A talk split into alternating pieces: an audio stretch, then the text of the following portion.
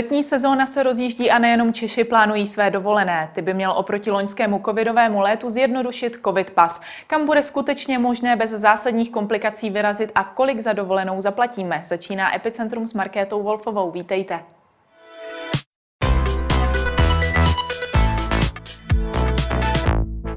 Ve studiu vítám místopředsedu Asociace cestovních kanceláří Jana Papeže. Dobrý den. Děkuji za pozvání a všem dobrý den. Bude letošní dovolenková sezóna tak nějak normální? Úplně normální nebude, ale bude, doufám, mnohem lepší, než byla ta loňská. Všechno nasvědčuje tomu, že jsou lidé už unavení z té doby, která nás v minulosti potkala nebo kterou v tuhle chvíli prožíváme, a chtějí si odpočinout. Je to i z medicínského hlediska samozřejmě dobře, protože ve chvíli, kdy si odpočinete, kdy naberete energii u moře nebo v horách, tak se posílí vaše imunita, jste připraveni na další věci. To je to, co jsme celou dobu kritizovali, ten přístup zdravotnictví k tomu, že bral dovolenou v zahraničí u moře jako něco, co nás ohrožuje, místo toho, aby to bral tak, že si lidé, kteří se dostanou k moři, posílí imunitu. A to je věc, která bohužel se nám nedařila vysvětlit. Hmm. Dokázal byste říct nebo zhodnotit zhruba procentuálně, do jakých čísel bychom se během tohoto léta s dovolenými mohli dostat oproti třeba roku, roku dva tisíce devatenáct před covidem? My doufáme, že bude minimálně dvojnásobně dobrý, než byl ten loňský rok. Že se dostaneme někde k polovině toho, co bylo před covidem. Samozřejmě musíme počítat s tím, že velkou část té poloviny obsadí lidé, kteří mají poukazy z minulosti. To znamená, sám ten úspěch letošního roku nemusí být tak velký díky tomu, že ty poukazy za, zajistí určitou kapacitu a umožní vlastně i těm ostatním, aby mohli létat, protože obsadí určitou část letadla, které potřebuje letět někam, a díky tomu se vlastně ta frekvence letů zvětší. Hmm, víte nějak zhruba, kolik těch poukazů vůbec je potřeba odbavit? My nemáme číslo z hlediska počtu těch poukazů, my jsme spíš sledovali objem peněz. A to bylo cirka dvě a půl miliardy korun. Z toho doteď zbývá pořád ještě cirka jedna a půl miliardy korun v poukazech různého typu. Ty poukazy nejsou jenom ty takzvané státní poukazy Lex Voucher, které končí třicátého prvního srpna, ale spoustu cestovních kanceláří vydalo své poukazy a dohodlo se s klienty na tom, že si vezmou místo Lex Voucherů ty jejich poukazy, a ty mají třeba mnohem delší splatnost nebo mají jiné podmínky, než má Lex Voucher. To znamená, ten jedna a půl miliardy korun není vázaný k třicátému osmému letošního roku, tak jak občas čtu v novinách nebo vidím na internetu. Přesto se dá asi předpokládat, že lidé možná i z obav budou chtít ten voucher co nejrychleji využít. Ano, to, to je vidět i v těch rezervacích, které v tuhle chvíli probíhají.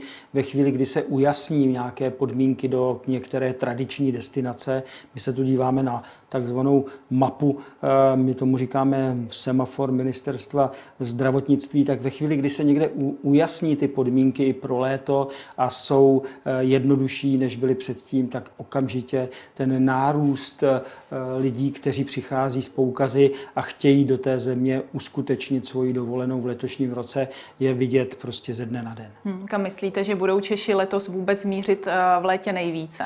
Češi jsou v tomhle ohledu národ, který je velmi konzervativní.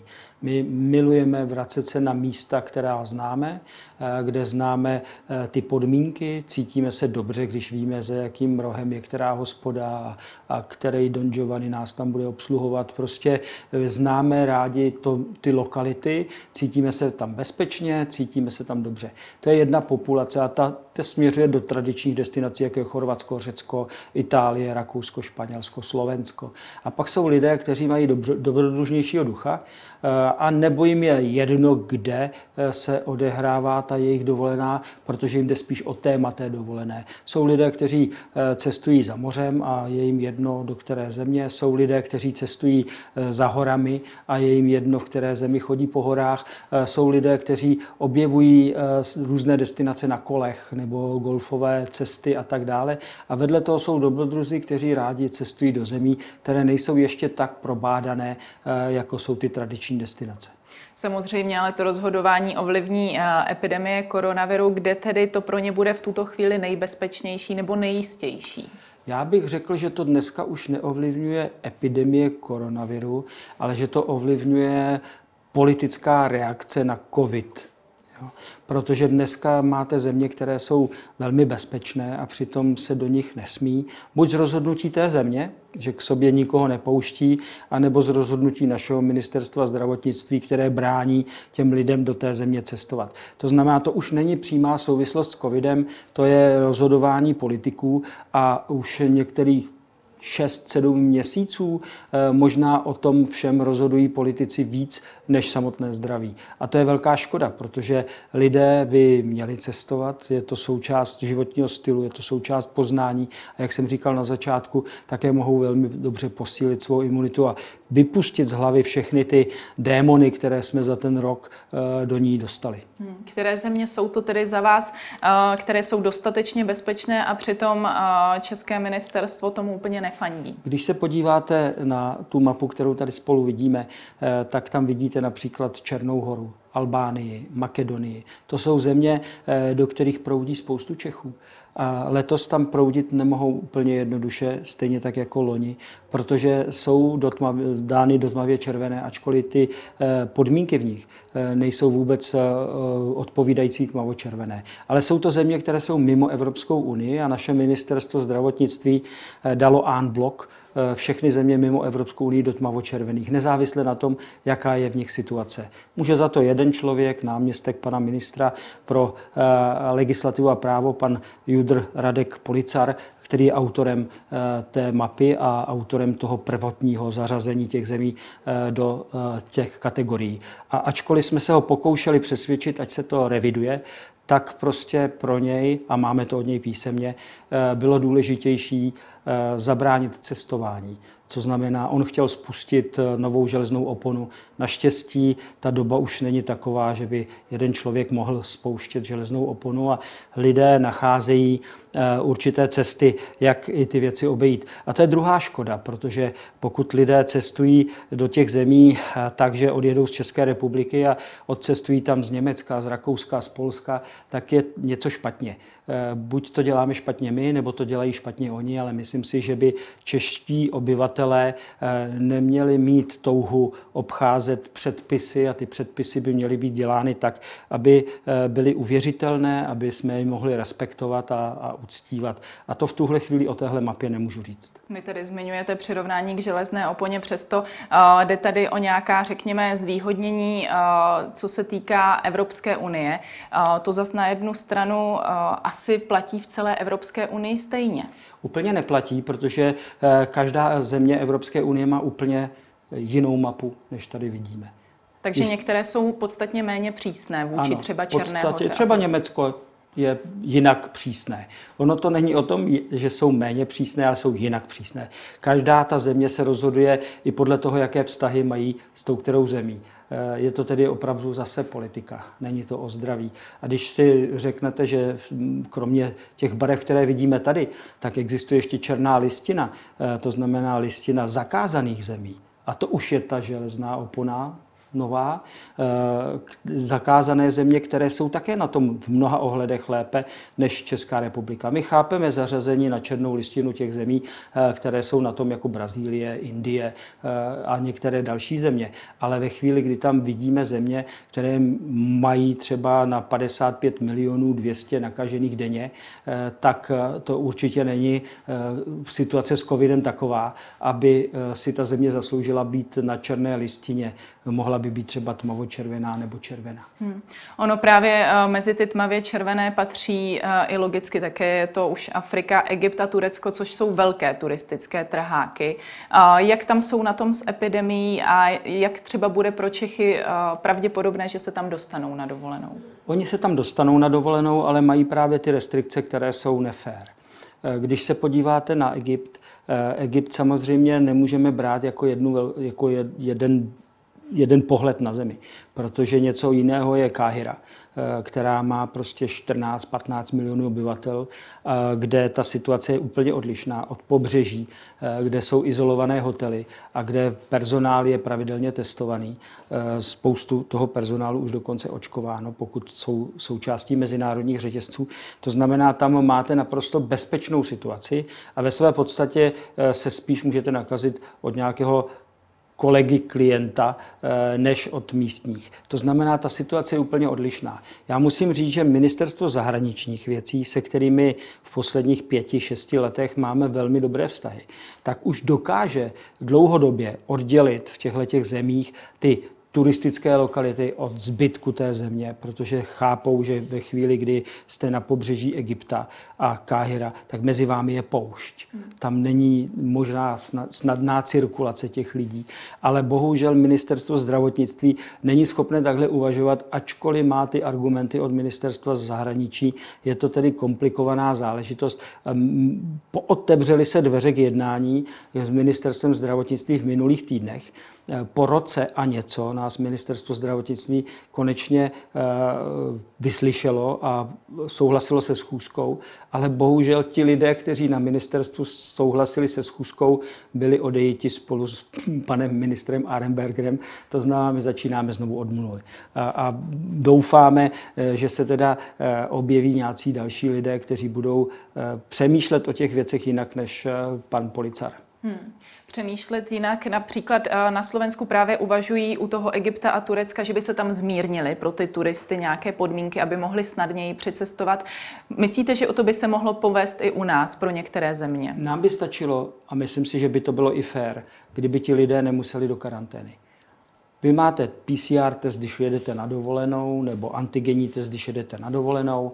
Máte zpátky P C R test nebo antigenní test podle toho, do které země. A myslíme si, že zrovna Egypt je ta země, kde ta karanténa po návratu je nadbytečná. Stačil by test, který lidé dělají, který vyžaduje i letecká společnost. To znamená, že ty bezpříznakoví lidé nemají žádný důvod jít do karantény. A to samozřejmě není jenom otázka Egypta, to je otázka mnoha zemí, které jsou zařazené do tmavě červené. Věříte tedy, že by se mohlo toto zjednodušení povést třeba ještě před začátkem července? Já doufám, že ano. Doufám, my se snažíme to, to, to navázaný způsob komunikace s Ministerstvem zdravotnictví nějakým způsobem protáhnout do pokračování. Uvidíme, pan ministr Nový je tam teprve několik dnů, tak doufáme, že příštím týdnu už se nám podaří znovu vyjednávat a že přesvědčíme ministerstvo, aby revidovalo tu tmavě červenou kategorii a aby ty země, které si nezaslouží být tmavě červené, se posunuly do červené a ty země z červené se občas posunuly do oranžové. Protože to samozřejmě, a to nejde jenom o náš biznis. My v tuhle chvíli prorážíme tu železnou oponu i pro cestovatele, kteří necestují s cestovními kancelářemi, protože to, co my dokážeme vyjednat, vyjednáváme pro všechny. To je věc, kde často máme podporu Ministerstva zahraničí. Opravdu musím znovu zopakovat, že Ministerstvo zahraničí je v tomhle ohledu velice pregnantní, velmi tvrdě vyžaduje taková nařízení v území, které jsou nebezpečné, ale zároveň chce, aby ty země, které nebezpečné nejsou, tak aby se pootevřely. A tady musíme hledat někoho v tom žebříčku Ministerstva zdravotnictví, kdo bude ochoten na sebe vzít tu práci, protože ona to je práce. Vy si musíte zjistit ty data. My jsme zjistili, že ty země jsou tam zařazené nesprávně tím, že jsme si opravdu sehnali data. Jak z těch zemí, tak ze Světové zdravotnické organizace, tak z Evropské unie. A najednou jsme zjistili, že ty data neodpovídají tomu, co říká naše ministerstvo zdravotnictví. A to je něco, co je ve své podstatě špatná práce lidí, kteří dostávají plat od, od státu, to znamená z daní poplatníků, a oni mají být servis nám, a ne, aby dělali něco, co brání našemu životu zbytečně. A to je důležité, zbytečně. Co vůbec Ministerstvo pro místní rozvoj, pod které spadáte? Nebo? To je záludná otázka. Na ní se dá odpovědět v tuhle chvíli v podstatě tak, že Ministerstvo pro místní rozvoj má jiné priority, než je cestovní ruch. Už vůbec ne cestovní ruch, který se zaobírá vyvážením Čechů do zahraničí. Sem tam se ministerstvo odhodlá k tomu, že někam napíše nějaký dopis na naši žádost. Ale ve své podstatě nějakou trvalou snahu nám pomoci nevidíme. Zjednodušit cestování by měly takzvané COVID pasy, které by měly začít fungovat od patnáctého června, platit pak od začátku července. Co vy si od nich slibujete? Já říkám, že se, je škoda, že se to jmenuje pas, protože to budí v lidech dojem, že dostanou nějakou bumášku, kterou vytáhnou ze šosu a projdou hranicí bez problémů. Je to ve své podstatě aplikace. A do té aplikace se budou zadávat data o tom, jak vy sama jste chráněná proti covidu. Buď máte očkování, nebo máte nějakou, e, nějakou e, dobu prodělání po covidu, nebo máte nějaké e, další e, věci, jako jsou testy, ať už P C R nebo antigenní. To se do té aplikace zanese a ta aplikace bude přístupná e, na, hraní, na hranicích e, v zemích E U. Taková je vize. Problém ovšem nastává v tom, že se nemohou těch dvacet sedm států Evropské unie dohodnout na jednotných parametrech toho, jak vlastně mají ty data vypadat. Jestli stačí očkování, jakoukoliv vakcínou, která byla použita ve státě Evropské unie, nebo budou některé vakcíny neplatné v rámci COVID pasu, jestli různé typy P C R testů a antigenních testů e, budou platné, protože když se podíváme na naší praxi v minulých týdnech, tak spoustu Čechů skončilo na hranicích s Chorvatskem, ačkoliv měli platný antigenní test, jenom proto, že ten jejich antigenní test byl udělaný na setu, který e, Chorvatsko neuznávalo. Které říkalo, ano, tenhle ten výrobce není spolehlivý a my tenhle test neuznáváme. A pokud se tohle bude dít v létě, tak to bude problém. Já předpokládám, že bude víc než COVID pas evropský platit COVID pas každé jednotlivé země. To znamená, že česká aplikace pro Čechy bude propojená s laboratořemi, kde když si budete očkovat, automaticky se promítne to, ta informace do té aplikace, bude s nějakým způsobem spojená s nějakým Q R kódem, který vy někde ukážete. Stejně tak to bude s testováním, popřípadě s tím prodělaným covidem, i když tady je s prodělaným covidem spoustu neznámých, protože vy jste mohla mít pozitivní test, neměla jste příznaky, šla jste do karantény, žádné další věci s vámi nebyly dělány, prošla jste karanténou a jste tedy vyléčená z covidu. Ale není o tom nikde žádný záznam. Nemáte žádné potvrzení, ani u svého obvodního lékaře jste nebyla. A jak tyhle lidé prokáží, hmm. že prodělali covid? A prodělali covid. Když se neudělá test na protilátky, tak je možné docela, že ten člověk měl jenom obyčejnou chřipku. A tohleto některé státy zpochybňují, proto se také o tomhle vede velká diskuze a já jsem trošičku skeptik v tom, že by prodělaný covid do budoucna platil jako nějaká známka toho, že, že nejste nebezpeční. Letecké společnosti to neuznávají téměř vůbec a myslím si, že některé státy budou trvat na tom, aby i tihle lidé měli, měli test. Hmm. Takže z toho to tak zní, že úplně na ty COVID pasy nespoléháte. My na ně nemůžeme spoléhat, protože ještě nejsou. A my už musíme své lidi informovat o tom, jak bude vypadat ta sezona, co se od nich očekává. My tedy spíš jdeme tou cestou toho, že žijeme v té současné realitě a máme nějaký střízlivý odhad toho, co bude. To střízlivý bych podtrhl, protože samozřejmě můžeme mít krásné sny, ale realita nás už naučila, že je lepší mít střízlivé představy o tom, co bude. A jsme tedy připraveni ve své podstatě dennodenně kontrolovat ty podmínky toho cestování a informovat své klienty. Tady se ukazuje, že je také výhoda pro lidi, kteří cestují z cestovní kanceláří, protože cestovní kancelář vlastně má dennodenní potřebu se o ty věci zajímat a vyznat se v tom, když to obyčejný člověk, který cestuje sám, tak protože není jedno místo, kde byste si ty věci sehnala, tak je velmi komplikované zjistit opravdu přesně ty informace, které k cestě potřebujete. Budou vůbec země, do kterých by se mohli Češi podívat bez toho, aniž by měli očkování nebo test? Jsou země, které vás přijmou bez testu, ale vy se do nich musíte nějak dostat. A to už znamená, že musíte přistoupit na podmínky letecké společnosti a pak se musíte z nich dostat domů. A musíte zase přistoupit na to, jaké podmínky vám dává vaše vlastní země. Z tohohle hlediska vlastně v tuhle chvíli existuje jediná země, do které se takhle můžete dostat, a to je Vatikán. Tady ho máte takhle malinko zeleně. Hmm. Protože tam můžete dojet sama, můžete projet všema státy, které respektují váš tranzit, a můžete se vrátit bez testu. To ale to je na celý je svět dost malinké, malinké místo na to, abyste tam všichni v tuhle chvíli vydali, a nemá moře.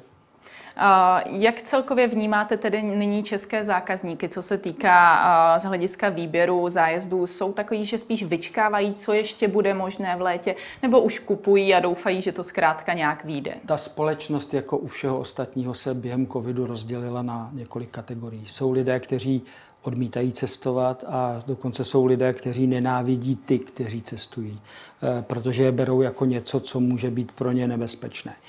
Těch lidí je, dejme tomu, dvacet procent, pětina národa. Malinko se zmenšuje tato kategorie lidí tím, jak přibývá teplo. Pak jsou lidé, kteří mají poukazy, a ti lidé, kteří mají poukazy, mají ještě další motivaci, kromě toho, že sami chtějí cestovat, potřebují uplatnit ty peníze, protože už jsou vázány hodně dlouho někde jinde než u nich doma.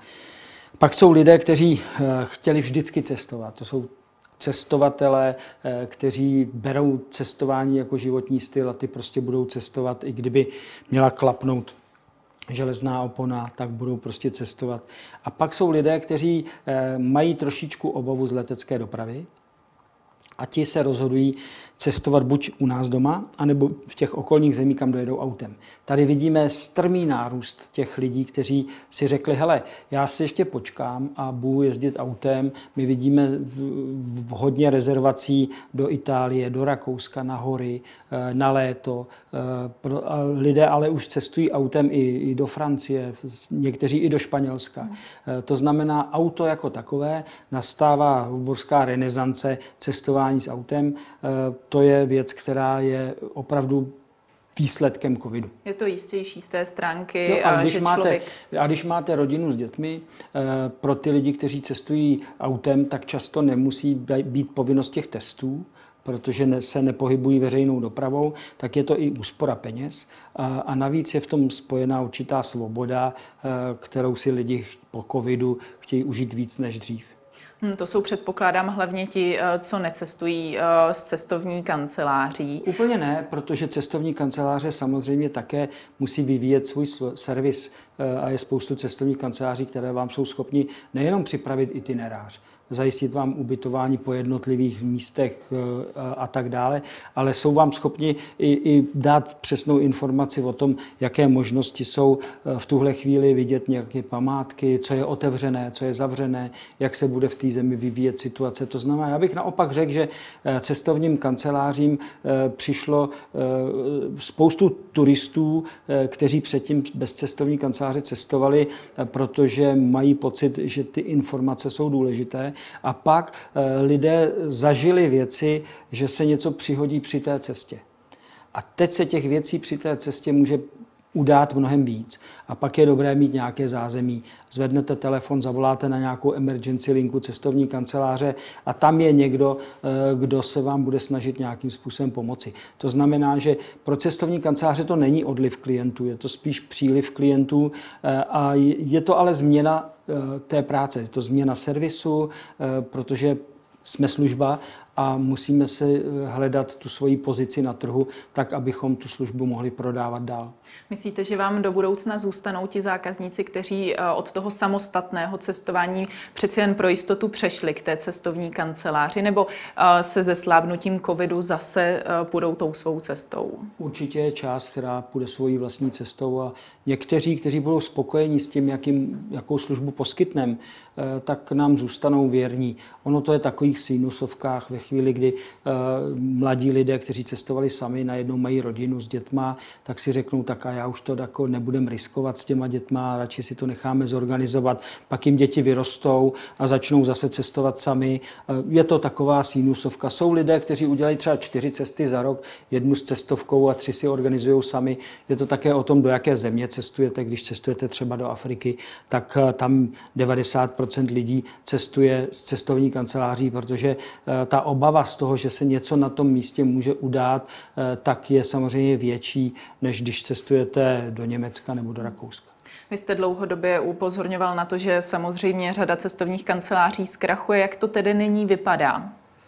Doteďka skončilo uh, cirka dvě stě dvacet cestovních kanceláří z devět set padesát. Cirka čtvrtina cestovních kanceláří skončila nebo přerušila svoji činnost, ale otázka zní, jestli ji někdy obnoví. A podobné číslo je v ohrožení.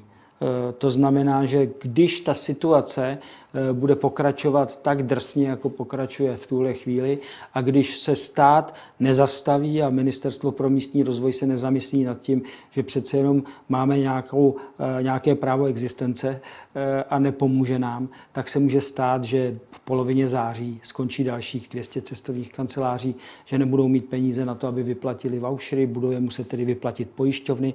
Tady je pro klienty jedna dobrá zpráva, že žádný klient legální cestovní kanceláře nemůže přijít o peníze, protože ty peníze musí vyplatit pojišťovna. Dnes jsem zrovna řešil e, několik ilegálních cestovních kanceláří, kdy se na mě obrací lidé, kteří si koupili e, cestu nebo zajistili cestu přes nějakého prostředníka na Facebooku e, nebo nějakého emigranta, který žije v zahraničí, a ty peníze v tuhle chvíli visí v luftě. Hmm. Protože ti lidé jim řekli, no jo, ale nám nikdo nedá ty peníze, a tihle lidé nejsou pojištěni. To znamená, oni o ty peníze definitivně přišli, pokud nepůjdou na policii a nebudou žalovat toho člověka a stíhat ho pro podvod. Ale prokázat podvod u takovéhle věci je strašně těžké, protože když tam nebyl záměr podvodu, tak vám zbyde jenom soud, a to je na dlouhou dobu. Tady bych určitě upozornil lidi, že si mají dát větší pozor, od koho si co kupují, jestli tam tohle nebezpečí nehrozí, protože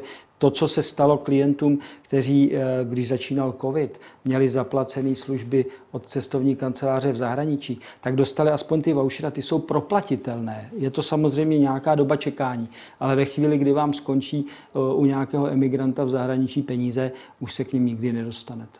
Dokázal byste definovat, které ty kanceláře přece jenom snáš přežily a které to zlikvidovalo? Ty, kteří jsou v tuhle chvíli aktivní, tak ty přežili. Aspoň do posud. A, mysl... a není možné úplně rozpoznat, jak na tom ta která cestovní kancelář je. Protože když se dřív se dalo říkat, ano, je velká, přežije. Ale po pádu Thomase Cooka, což byla absolutně největší cestovní kancelář na světě, tohle dávno neplatí. Protože i majitelé velkých cestovních kanceláří nebo středně velkých cestovních kanceláří mohou mít nějaké ekonomické problémy nebo se mohou rozhodnout v tom oboru dál nepodnikat. Myslím si, že v tuhle chvíli je strašně důležité vědět, že kdo utratí peníze u cestovní kanceláře, která má koncesi a pojištění, o ty peníze nepřijde. Což je určitě větší jistota, než když pošlete třeba pět tisíc euro do nějakého hotelu v Itálii nebo, nedej bože, pět tisíc euro do Mexika nebo do Kostariky. Je určitě lepší v tu chvíli využít někoho, kdo má ten štempl toho, že ty peníze dostanete zpátky, když ta služba nebude existovat.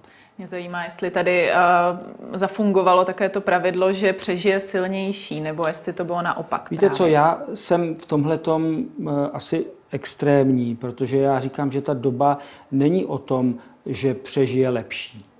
Jo, protože to není vina těch podnikatelů, je to vina té doby a vina toho, že někdo dostal pomoc, někdo ji nedostal a tak dále. Tady, tady to není o tom, že já jako podnikatel jsem musel udělat nějakou velkou podnikatelskou chybu a nést za ní odpovědnost.